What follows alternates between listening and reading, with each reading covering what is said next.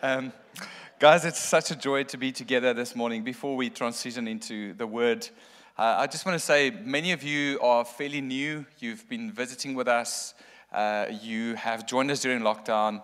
Uh, we've seen the new faces. We've said hello where we can. But in two weeks' time, uh, on the Sunday after church, we will have a connect moment for all the newcomers to meet you guys, to share a little bit more about the heart of who we are as a church. We don't have regular rhythms like we used to, but we realize there's a necessity for us to connect with you guys who are, who are new to us. So we'll send out those details. Keep an eye open for that. But on the 21st of November, there will be a new uh, connect moment for people who are new and want to find out more about the church. Awesome. It's my joy this morning to introduce uh, our speaker to you today. Um, Marlon Hartnick is with us, with his beautiful family, Mary, Rebecca, and Mark. It's wonderful to host them. Uh, Marlon has been the senior pastor of Every Nation Rivier um, from the year 2010 to 2020, and then he transitioned into focusing more on prophetic ministry with Every Nation Southern Africa. On the side, he's a business analyst as well. I think those two must be amazing, analyzing a business with a prophetic gift. Um, so I can, I'm sure there's some businesses who's been benefiting from that. Um, but that's what he does with his time, and just a heart for Jesus, a heart for the church. He ministers across uh, the region of South Africa to many of our Every Nation churches. They're still involved in Every Nation Cape Town North, which is three churches on, on the northern suburbs of um, our community. And um, when I reached out to our apostolic leadership team and said, We want someone to bring prophetic ministry to us at the end of Haggai and conclude the series to us, he came uh, well encouraged to be here. But my first experience with Marlon was at one of our regional events, and I haven't met him yet and he took the stage for a moment to speak. Sometimes you, you meet people and their character precedes anything they've done already. It's like the preface of a book.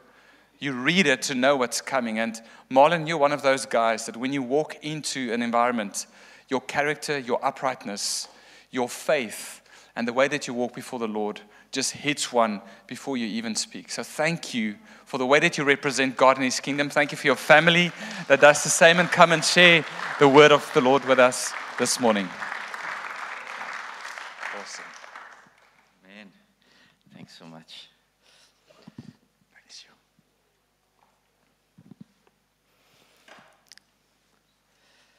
Well, what a joy it is to be with you all this morning. I truly am privileged to be here I said to Pierre, you know, and I think I mentioned to Ricky as well, that in all the years I've, I've never been to Every Nation Somerset West. I think the only time was when we had a conference there some time back. Um, but it truly is a joy to be here.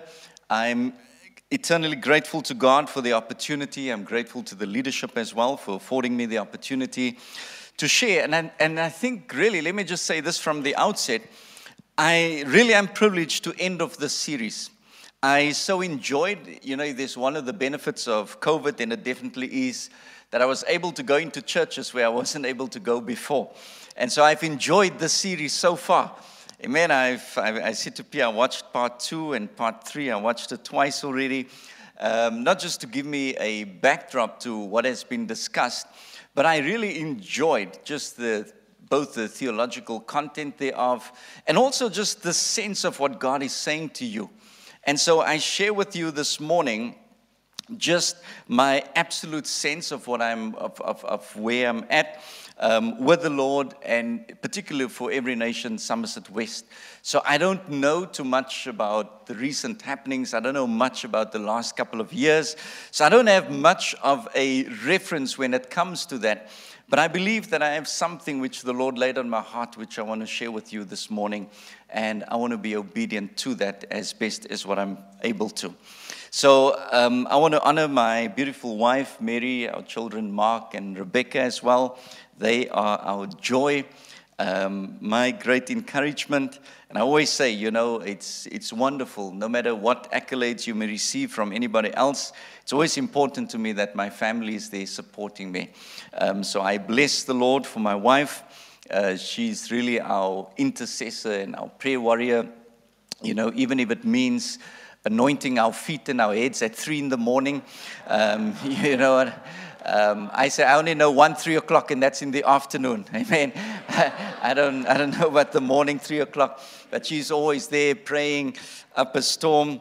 Um, and yeah, I'm, I'm just grateful to God. So, a lot of what, and I love what Anthony said, a lot of the expression and the gifting that God allows me to express comes because of the support and encouragement from my family. So, with that being said, let's just commit this time to the Lord in prayer and then I'll get into the word this morning. Heavenly Father, we bless you for this divine opportunity. God, we never want to take lightly this moment that we have to hear from you. And Father, as we stand before you this day, we really pray that your will would be done. We thank you for your word. I bless you that the entrance of your word brings light. I thank you, Lord, that heaven and earth will pass away, but your word will never pass away. We thank you this morning, Lord, that indeed you will cause your word to prosper in the area for which you sent it out this day. And so, as we bring our individual lives before you, as we bring this ministry, this house of Every Nation Somerset West before you, we pray, Lord, that you'd go ahead of us. Holy Spirit, as always, I rely upon thee exclusively. I pray that you release every gift that is necessary to minister to your people. And I thank you for change. We bless you and honor you in Jesus' wonderful and precious name. Amen. Amen. Amen. Now, beloved, to say that 2020 and 2021 has been challenging times in our lives would probably be a gross understatement. And so we know that even as, as a family, Mary and I, we've lost friends, we've lost uh, ministry colleagues, we've lost so many people, and even in May this year, we've, we've even lost a dad. And so we faced a number of challenges, and I'm sure that each and every one of you have as well. And there's almost a sense that I have that for many, you know, it's can we just write off 2021 already? You know, with the hope that somehow once the clock strikes 12 on that um, 1st of January 2022, things will be different. I know that many of us feel that way. Other times we can have a different tendency, and that is instead of wanting to go forward, we try and go back. So, man, you know what? Oh, if I, if I just look back to how it was before. Now, I've got a personal confession to make. I, I, I enjoy moments of nostalgia. I enjoy going back. I love revisiting things. I like seeing things. In fact, even on Facebook, you know, I'm part of this group. Um, kan jy nog onthou right uh, so in english it would be can you still remember type of a thing. And so on that they would they would have different things and there would be pictures where that is the milkman coming in the morning and dropping it off there with your change. And the next morning your money is still there your milk and your juice is all still there. So we look back at those things and i look back and uh, you know you're almost in this moment of nostalgia thinking wow we, we often, Mary and I, we often say to Mark and Rebecca, there's so many things that we enjoyed. Uh, even food stuff. And we, we, we, would always say, you know what, it just doesn't quite taste the same anymore um, as, as what it used to. And at times, I will admit to you that sometimes I also feel, man, it was, those were really the good old days. I mean, if, we, if we're honest here this morning, we use the expression very often. And I don't think that that is wrong in and of itself. But here's the challenge for you and me. If you and I only go back based on a sense that it's never going to be as good as what it was before, then we're definitely in the wrong place. And that is why I love this series. That is why I love the title, Better Than the Good Old Days. Because whenever we go back, as I said, there's almost a tendency, man, it's never going to be as good. No, no, no. With God, He's saying to you and me that as good as what it was in the past, this season, this moment that you and I find ourselves in, is a moment where we'll embrace better than what there was before. And so, as we continue to journey in the short and yet powerful book of Haggai, only two chapters, but you know, so much depth in this book. They say that in terms of a measure of success, Haggai was probably one of the most successful prophets in terms of speaking a word and there being corresponding action. I mean, if this was, if this was boxing, and, uh, you know, if you don't have a boxing reference, then, then maybe this won't appeal to you. Um, but if, if this was boxing, then I would almost want to say pound for pound, Haggai was probably right up there in terms of the prophets. Didn't speak much, wasn't a long period of time, but very powerful and very effective. And so in this short book, we see that there is a recalling, almost a reflecting of the old. There's a responding to the present, and there's a call for hope for the future. And that's what I love about this book. So, this book is broken into, into four sermons that Haggai preached. And two of it you've covered already. And so, in Haggai chapter 1, verse 1 to 15, the prophet is addressing the people. And of course, we know, and Pierre did this so wonderfully, where the people were more concerned about their homes than they were about the house of the Lord, and the house was in ruins. But within 24 days of Haggai coming, the temple is being rebuilt. That was Haggai's first message. The second one, which you covered last week, Haggai 2, verses 1 to 9, the prophet delivered a word of encouragement to the people who thought that things would never be as good as what they were in the good old days. Right? And so we looked at especially verses 8 and 9. And again, as I said, powerfully uh, ministered last week. As we look at this week, we look at messages 3 and 4. And message 3 was chapter 2 and verses 10 to 19, where the prophet challenged the people to mark the day since they put God first and see what the result would be thereof. And then, fourthly, was Haggai chapter 2, verses 20 to 23, where the prophet gave a prophetic utterance that contained both current as well as long term fulfillment. And so we're going to be looking at that a little more. I want to break this message up into three parts this morning. I want to speak to you about foundations. Then, secondly, I want to speak to you about fruitfulness. And thirdly, I want to speak to you about future. Right? So, foundations, fruitfulness, and future. If you have your Bibles, turn with me to Haggai chapter 2, and we're going to be reading verses 10 to 17 as we look at the first point, namely um, foundations. Right? Haggai chapter 2 so, depending on what Bible you use, I know Pierre said if you don't know where it is, go to the New Testament, um, you know, and then go back four or five pages. I've got a study Bible, Pierre, so I was four or five pages. I wasn't close to Haggai, right? So I needed to go back a bit further um, than four or five pages. Um, but the third last book of the Old Testament, thank you, sir. Third last book of the Old Testament, and we're going to be reading verses 10 to 17. Thank you so much. I'm reading from the English Standard Version. And so from verse 10, we read the following On the 24th day of the ninth month, in the second year of Darius, the word of the Lord came to Haggai the prophet. Thus says the Lord of hosts Ask the priests about the law. If someone carries holy meat in the fold of his garment and touches with his fold bread or stew or wine or oil or any kind of food, does it become holy? The priest answered and said, No. Then Haggai said, If someone who is unclean by contact with a dead body touches any of these, does it become unclean? The priest answered and said, It does become unclean. Then Haggai answered and said, So it is with this people and with this nation before me, declares the Lord, and so with every work of their hands, and what they offer is unclean. Now then, Consider from this day onward, before stone was placed upon stone in the temple of the Lord, how did you fare? When one came to a heap of 20 measures, there were but 10. When one came to the wine vat to draw 50 measures, there were but 20. I struck you and all your products of your toil with blight and with mildew and with hail, yet you did not turn to me, declares the Lord. Now I'm saying, God, what happened to the glory of the latter will be greater than the glory of the former? I mean, we have that last week, and now all of a sudden we're back over here, and it's almost as if God was, through Haggai, was setting the scene quite nicely. So Haggai asked the priest these two questions. And we'll get into that in a moment.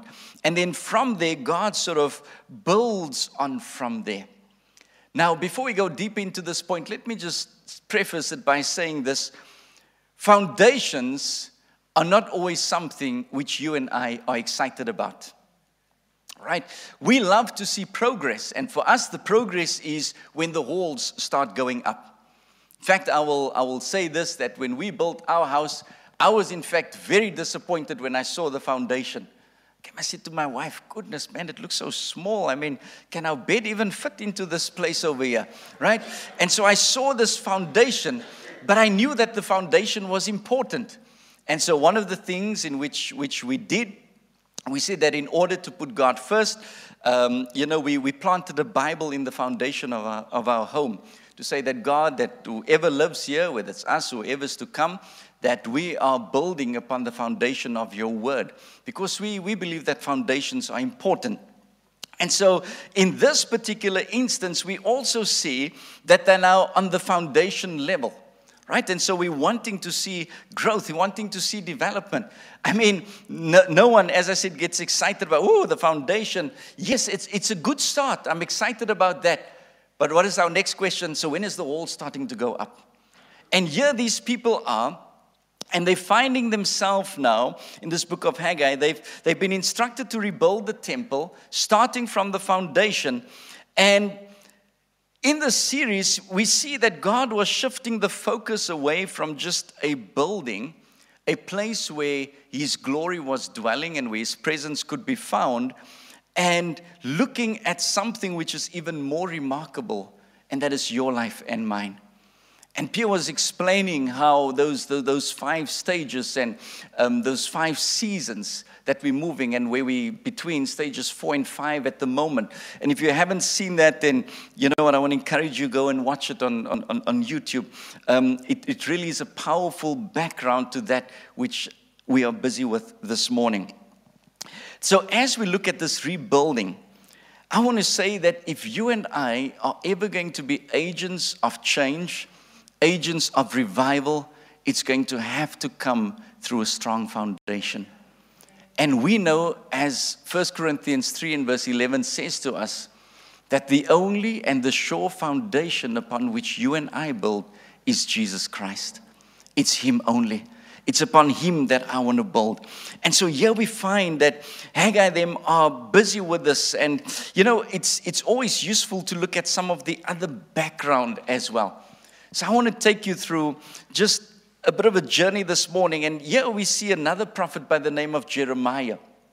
And in Jeremiah 25, verse 11 to 12, Jeremiah prophesied the following He said, This whole land shall become a ruin and a waste, and these nations shall, shall serve the king of Babylon 70 years. Then, after 70 years are completed, I'll punish the king of Babylon and that nation, the land of the Chaldeans, for their iniquity, declares the Lord, making the land an everlasting waste. So here is Jeremiah prophesying about these people that would be in captivity. And he mentions the 70. Now, this prophecy was around 605 BC where about 50,000 Jews then returned and they were, they were allowed to rebuild. And so it was around 538 BC when they started, from about 536 BC, they started with their offerings again. And so theologians tell us that, you know, because if you do the maths, I know, like me, you know, oh, it's not quite adding up to 70 over here.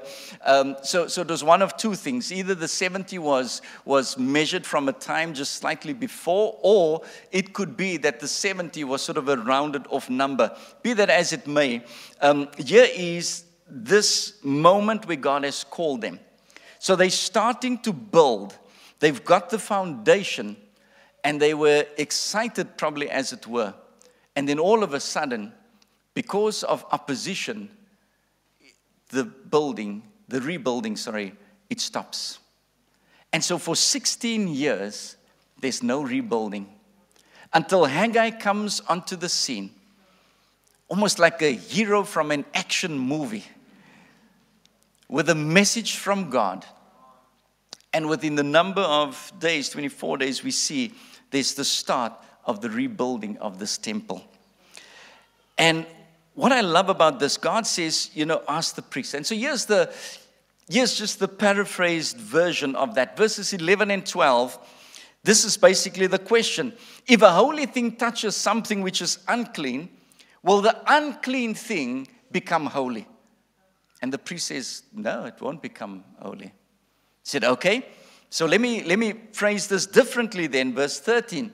So if someone who is unclean because they contacted or had contact with something which was dead. Of course, if you had something uh, contact with something which was dead, you were declared unclean. So if that were you, and you were now to touch a holy thing, will the holy thing become unclean? And to that, the priest says, Yes, it will be. It will become unclean. So, in other words, beloved, holiness is not transferred. And when we look at this particular passage, we see just from a practical sense for you and me, you, can, you, you and I cannot infect someone with good health. I would have loved for it to be that way, but they certainly, if they are unhealthy, they can definitely infect you with bad health. In our context, in other words, you know, given our current circumstances, if someone had COVID and you were healthy, out of love for me to be able to come and, man, you know what, now you're healthy. But instead, I'm at risk of becoming unhealthy because of that.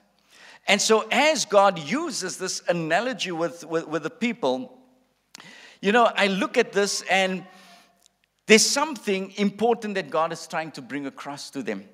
And God is saying to them that these people are unclean. He's saying to them that they are defiled. And so what they're offering is unclean as well.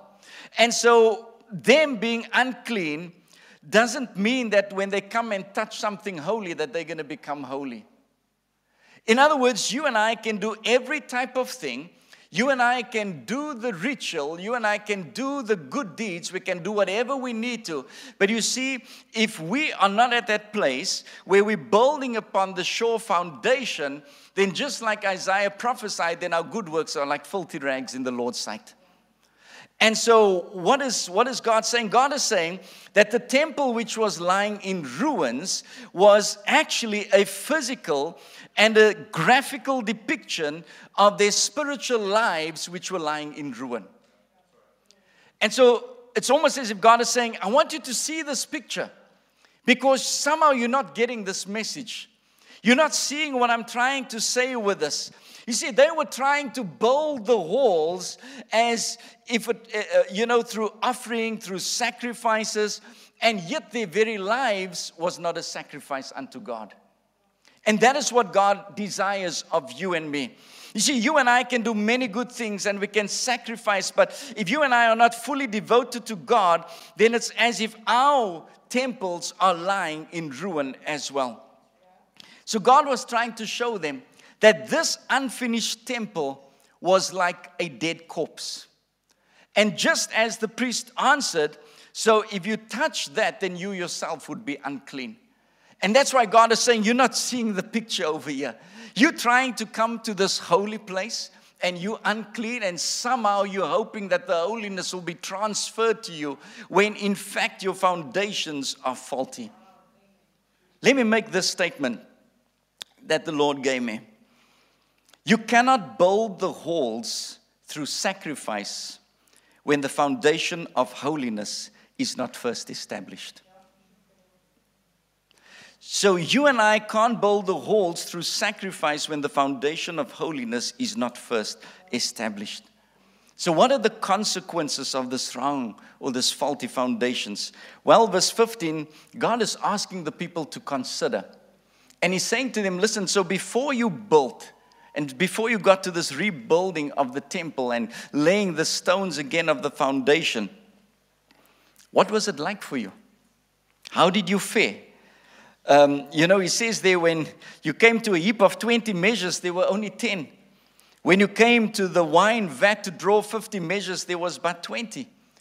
And so, if I can state this in modern day contextual language, it would be God almost saying to you and I, so before you did that, before you put my kingdom first, how did it work out for you? How did it, how did it go for you? And so, these people, they suffered, and one of the key areas of their suffering was through their agriculture. And that was something which was not only dear to their hearts, it was literally their life. Their, their lives depended upon it. So there was a direct correlation between the lack of progress on the temple and also the shattered agricultural expectations that they had from God. It wasn't working out for them. And so it's important for you and for me to get to that point where we know that God's key desire for us is what he, the desire he had for them as well that we would get the foundation right and put him first in everything. The second key or the point learning is fruitfulness. Two verses in Haggai 2, verses 18 and 19. And it says, Consider from this day onward, from the 24th day of the ninth month, since the day that the foundation of the Lord's temple was laid, consider, is there yet, sorry, is the, is the seed yet in the barn? Indeed, the vine, the fig tree, the pomegranate, and the olive tree have yielded nothing, but from this day on, I will bless you. Family, there's something significant which happened since the day that they went back to lay the foundation in the Lord's temple once more. And so, in the same way, there's something significant about the day when you and I also came and we said, Jesus, we want you to be the foundation of our lives. Our highest goal, Lord, is to live in holiness, in dedication, and devotion towards you. I want to say this this morning that, yes, from a chronological sense, the 70 years that um, Jeremiah and others have prophesied about, I want to say that, yes, I believe that that passed already. However, I want to submit to you that spiritually and prophetically speaking, I believe the 70 years of desolation only really ended the day when the foundation of the temple was being rebuilt again.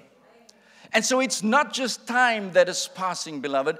It's not just over time things will get better. No, no. This is coming and saying, God, what is it that you need to do? Because there's a corresponding action which needs to take place. And then we find the blessing of the Lord happening. So remember what we said about Jeremiah, about the 70 years in Jeremiah chapter 25. So, quick backdrop people were taken captive in, um, you know, to Babylon. But here was Jeremiah. It was a far journey, in fact, 1,400 kilometers, so it's far away. Jeremiah is now old. And again, as biblical scholars conclude, that was probably the reason why he remained in Jerusalem. But now, he's later, he's writing a message of encouragement to the old people who are still in Babylon. And it's a message of encouragement. Now, remember, he prophesied in Jeremiah 25. He prophesied about the 70 years of captivity. And thereafter, there'll be a change. So, we know that very famous verse. And I didn't even realize that. I see that verse is on the cover of this iPad as well over here that I have. We all know the famous verse. If I say Jeremiah, we all know 29, verse 11. All right. So we all know that. So the same Jeremiah that prophesied about the 70 years of captivity is now encouraging them. But listen to the context of verse 11. Sometimes we only quote the verse and we love that part, but we don't realize the context is what actually gives it the weight and what gives it volume. And so look at Jeremiah 29, verses 10 to 14. And here's what it says for thus says the Lord, when 70 years are completed for Babylon, I will visit you and I will fulfill to you my promise and bring you back to this place. Then we see the verse, For I know the plans I have for you, declares the Lord, plans for welfare and not for evil, to give you a future and a hope. Then he goes on and he says, Then you will call upon me and come and pray to me, and I will hear you. You will seek me and find me when you seek me with all your heart. I will be found by you, declares the Lord, and I will restore your fortunes and gather you from all the nations and all the places where I have driven you, declares the Lord, and I will bring you back to the place from which I sent you into exile. So that is the context. You see, they didn't deserve it as much as what you and I don't deserve it. But God's grace is so overwhelming. God's grace is such a, um, you know, just such a refreshment to our souls. And so, yes, He's speaking about the prosperity. Yes, He's speaking about His presence. And what He's saying to, to them, even now through the prophet Haggai, is the sense that I have this morning for you in verse 19. And I know that this is for someone here today, or maybe even someone who's watching. I'm sensing that the Lord is reminding you and I anew and afresh this day. But from this day on, I will bless you. Yes, there's been difficult moments. Yes, there's been tough seasons. But you see, there's prophetically speaking, there's a moment in God when God starts doing something, not because of your and my accord, not because of how wonderful we are, but because of His grace. And despite what we have gone through, despite how we've disappointed Him, but when you and I come and we bow our knee and say, God, we want you to be first in our lives, we want you to have preeminence in our lives, then all of a sudden there's a shift and as much as the shift took place through the prophet Haggai, I want to say to this church and this house this morning that I sense that the Lord will say to you that there's a shift that's coming to every nation, Somerset West. This is not like it was in the past. This is going to be better than the good old days, says the Lord. And so embrace yourself because something is about to happen. And so, yes, despite the bleak past, here is this moment. I sense that God will say to you this day, as what He said to them through the prophet Haggai mark this day. I believe that this series is not just you know, a series. This is not just to fill up the sort of the church calendar for the year and this this is a nice thing. No, no, I feel in my spirit that God is saying to you this day, mark this day. God is doing something anew and afresh and he wants to bless you abundantly. I want to say I believe that God says that greater is yet to come. And so I sense this morning that the Lord will say to you, look not back in regret to that which you have lost or what has been. Do not consider the good old days as, you know, as that is the best as what it ever will be. And so I just want to read what I, what I wrote there. I sense the Lord saying that indeed a greater glory is coming to every area of your life, even as it comes to this very house. In the past, you came to a heap of 20 measures, but there were only 10. You previously tried to draw 50 measures from a wine vat, but when you got there, there was only 20. But mark this day and see what I will do in the days and months which lies ahead, says the Lord, where there will be a divine reordering. For there will be efforts of labor to gain 20, but instead you will receive 50, says the Lord. It'll be my grace that will mark your life, it'll be my grace that will mark this house and where does my favor and abundant blessings will indeed accompany you. Know that in me and through me, the best is yet to come. Every nation, Somerset West, prophetically speaking, God is saying to you this morning that the 70 years of captivity have come to an end. From this day, mark this day and see if your troubled marriage cannot be blessed because He's saying to you that I will bless you. Mark this day and see if if your business, which seems to be in ruins right now, will not turn around and be blessed, mark this day to see that that promotion that you've always been holding onto, but you've been overlooked every single time and every moment, mark this day because God is about to do something new and something fresh to you individually, but even to this house as well. And so, yes, there's a fruitfulness as we get the foundation right. Point number three, then, future. Haggai chapter 2, verses 20 to 23. The word of the Lord came a second time to Haggai on the 24th day of the month. Speak to Zerubbabel, governor of Judah, saying, I'm about to shake the heavens and the earth and to overthrow the throne of kingdoms. I'm about to destroy the strength of the kingdoms of the nations and overthrow the chariots and the, and the riders and the horses and their riders shall go down, everyone by the sword of his brother. Verse 23 On that day declares the Lord of hosts, I will take you, O Zerubbabel, my servant, the son of Shealtiel, declares the Lord, and make you like a signet ring, for I have chosen you, declares the Lord of hosts. And so we've seen what happens when God becomes the true foundation. We see that there's fruitfulness and He blesses us. Yes, it may not come immediately, but there is a turn of events that's going to take place.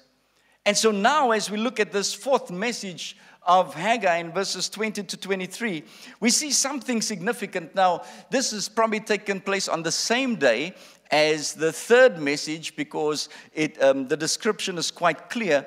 But this was probably later in the day, firstly. And the second distinction is that this was probably a private word or message to Zerubbabel, right? So to, to the governor. And so here they find, and so we see the shift of focus. When, where before it was only dealing with past and looking at present, mark this day. Now we see that there's a shift which is directed towards the future. And I believe that even in this, in this house, God is saying that there's a shift where the moving will be towards the future. So it's interesting.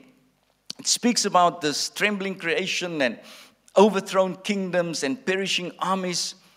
And so, just in these four verses alone, God is the acting subject seven times. He says, I will, I will, I will do this. God is acting seven times. If you look at just verse 23, the Bible says, On that day declares the Lord of hosts, I will take you, O Zerubbabel, my servant, the son of Shealtiel, declares the Lord, and I will make you like a signet ring, for I have chosen you, declares the Lord of hosts. Just in that, he's the acting subject three times, right? Um, and he says, declares the Lord, declares the Lord, declares the Lord of hosts.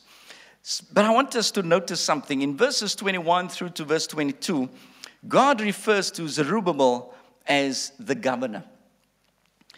And this was interesting as I was studying this. I noticed that in verse 23, God refers to him as my servant.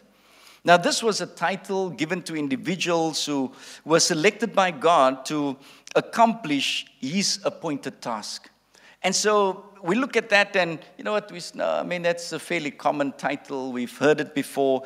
Many of the men and women that God used, they were, they were sort of, you know, my servant. But it only becomes significant when you realize Zerubbabel's past. And that's when we see how significant this is. So, how, how bad was his past? Well, in his bloodline, you know, he was, he was part of Judah's past kings. His grandfather was Jehoiachin, um, and he did evil in the sight of the Lord. His great grandfather was Jehoiakim, and he too did evil in the sight of the Lord, and as the Bible says, according to all that his fathers had done. So, coupled now with a multi generational legacy of evil rulership and the shedding of innocent blood, Zerubbabel also now needs to deal with the fact that under his watch, the temple which he was instructed to rebuild was not built until Haggai now comes onto the scene. So, can you imagine? He's here, and for 16 years, under his watch, nothing happens. Haggai comes in with in 24 days, the temple is starting to be rebuilt. I mean, how many of us would feel a little insecure given our background that we had, given what has taken place right now? And so now God comes onto the scene and God says to him that I declare that you are still my servant. And I'm going to use you like the signet ring. You see, a signet ring, beloved, was provided as evidence of royal authority and ownership. And so kings sealed legal documents with a signet ring. Now the Lord is about to set his authentic impression on the world through the servant as much as what he calls you and me to be that signet ring to the world as well. So, again, if we understand how significant the past was, you'll understand how significant this moment is. Let me take you back again. Our great prophet Jeremiah, verses 24, uh, sorry, chapter 22, verses 24 to 26. Let me just read this. It's worth the read. I know it's a lot of scripture, a lot of background, but it's worth it for the context. Verse, verse 24 then. As I live, declares the Lord, though Coniah, which is another name for Jehoiachin, remember that was his grandfather, the son of Jehoiakim, um, king of Judah, were the signet ring on my right hand. Yet I will tear you off and give you into the hand of those who seek your life, into the hand of those of whom you are afraid, even into the hand of Nebuchadnezzar, the king of Babylon, and into the hand of the Chaldeans. I will hurl you and the mother who bore you into another country where you were not born, and there you shall die. This is not a nice word of the Lord, all right? This, this is against everything they train, train you in prophetic school. Edification, exhortation, and comfort is like almost none of those hallmarks over there. All right? And so here is this heavy word. So Zerubbabel is therefore a descendant of Jehoiakim, who the Bible said was the signet ring, but he was cut off, he was despised. And now we find that God declares that Zerubbabel will be the signet ring, and that's what makes it so significant. So I feel in my spirit that the Lord is saying to some of us here this morning that you and I don't have perhaps a righteous lineage. In fact, maybe yours was also a despised one, plagued with all sorts of evil and wrongdoing. And you may say to me this morning, but Marlon, that's the very reason why God can't use me, because maybe I come from a bloodline of three generations of alcohol addiction. Maybe I come from a bloodline of four generations of sexual immorality. Well, I want to say this to you this morning that if you are in Christ, then you have at least least 50 generations of the blood of Jesus Christ, which has washed you clear, the blood of Jesus, which says that you are mine and I am yours, and I will use you despite what has happened in the past. So, if we really want to go to the past, and if the enemy wants to remind you of the past, you need to take him a little bit further than maybe just 100 or 120 years ago. In fact, enemy, if you want to do this, let's go back some 2,000 years ago when my Lord and Savior died on the cross of Calvary, and because I've received Him as my Lord and Savior, I'm washed in His blood, I'm cleansed, and indeed a new thing has come and happened in my life. I want to say to you this morning don't disqualify yourself. God is God who's able to use you. God is going to just uphold you once more. So don't feel as insecure as Zerubbabel might have been.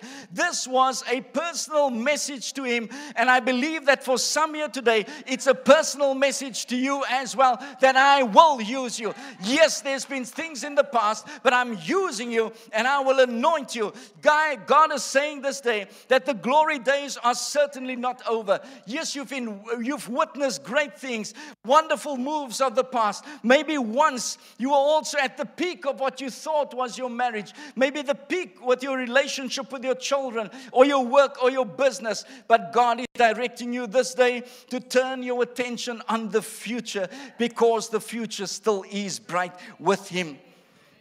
And as His child and servant, you carry His authority in the earth as His signet ring. As I end of this morning, I want to say this every nation, Somerset West, arise to your glory days. I want to say this morning that what you've seen in the past will pale by comparison to what God still has for you. Do not be concerned with what went wrong in the past, nor be so preoccupied with, you know, those things and, and even things like sins and things of days which have gone by. You've gone through a process of sanctification. You've come where you've rendered your hearts. And now I will answer, says the Lord. I believe that the Lord is saying to you this day break free from the hold of the past, of the things which caused you to be despised, and mark this very day. For I am about to do something great, says the Lord. I am about to bring change. I'm about, about just to do something that you'd never even imagined, even if you were to stretch your mind. Beloved, Jesus is our ultimate signet ring.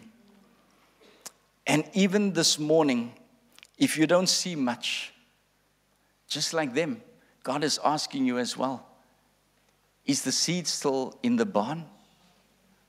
And he goes and he shares all the seed. So you see, what happened was it wasn't harvest time yet. They didn't see it immediately. But you see, when God speaks a word and He says, From this day, mark this day, from this moment, I will bless you, then you certainly can count on that. And God is saying to you that I will bless you, every nation, Somerset West. It may not be, you know, tomorrow where we, oh, wow, but harvest is coming. Harvest is coming. As much as what you're familiar with harvest in this area, in this region, I want to say this to you that even as you start seeing the grapevines as you drive through the vineyards, I'm praying that you'd be reminded of this message this morning. That that is a sign that the 70 years, prophetically speaking, of captivity has come to an end and a new season is dawning. And I sense that God is raising up a people in this house that will bring change wherever they go. I just want to pray for you this morning. Elena, maybe you can just play on the keyboard if you don't mind. I just want to pray this morning for this house.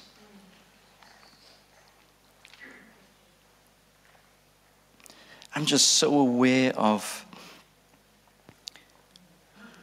what God is really just speaking over your lives this day. As you focus on getting the foundations right, as His fruitfulness comes to this house, as He reassures you of your future with Him. I know He wants to do something amazing here. In our time of worship, I, I just had this sense, and I was just looking at this Helderberg basin, and it was, even as the drums were being beaten, I just had a sense that that was a sound that was reverberating in this Helderberg basin. And, and I just sensed that God was doing something amazing here. But even as the sound goes out, there's a people who He wants to use to bring about change. And if you here this morning and you say, God, I want to be that people as my life and the foundations of my heart is being rebuilt, as I come to you, God, I want to build your kingdom. I want to be used to extend your kingdom. I want to be a carrier of your presence. I want to display your glory in whatever it is that I'm called to do. Maybe this day, the Lord wants to break that shackle of the past over your life to say that you're not good enough, to say that you'll never be able to use, to say that because of your family you've been disqualified. But you know, He's been speaking to you this day to break free from that. Then I'm going to ask you just where you are. I'm not going to call you to the front, but maybe just to stand just where you are this morning. It's absolutely no shame. You're just saying, God, I want to be a change agent for you. I want to stand up for you.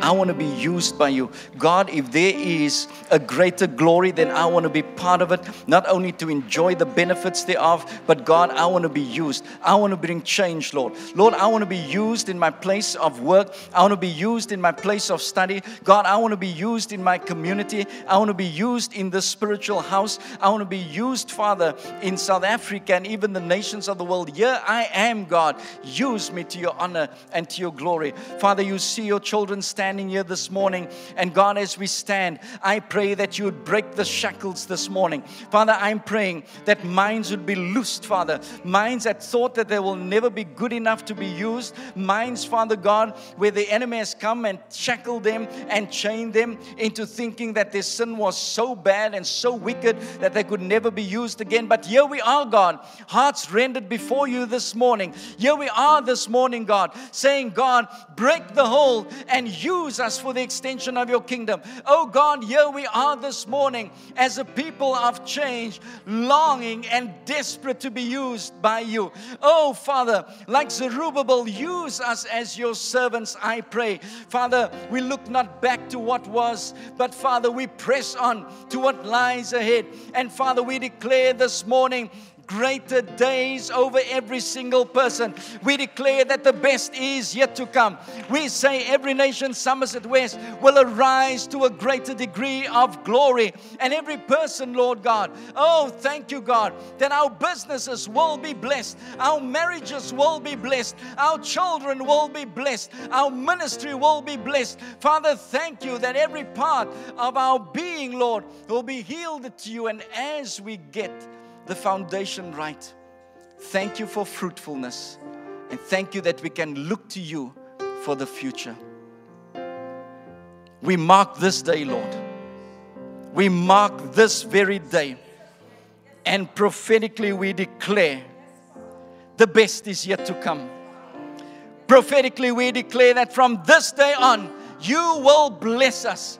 God, the seed may be in the ground, and yes, the harvest season may not be there, but oh, if you've declared it, then we believe it, and we will see it in due season and at due time. And that is why we give you all the praise this day. That is why we give you all the glory. So, every nation, Somerset West, if you believe that, I want you to give the Lord a shout of praise this morning. Come on, let's break the shackles. Let's break the shackles. Oh, we bless you right now, Lord. Oh, we bless you right now. Oh, no longer enslaved by the past, Lord, but set free to our future, set free to the destiny, set free to the fullness that you have for us. And because of that, we give you all the worship and the praise and the honor in Jesus' wonderful and precious name. Amen. Won't you give the Lord one more shout of praise as we end this morning. God bless you.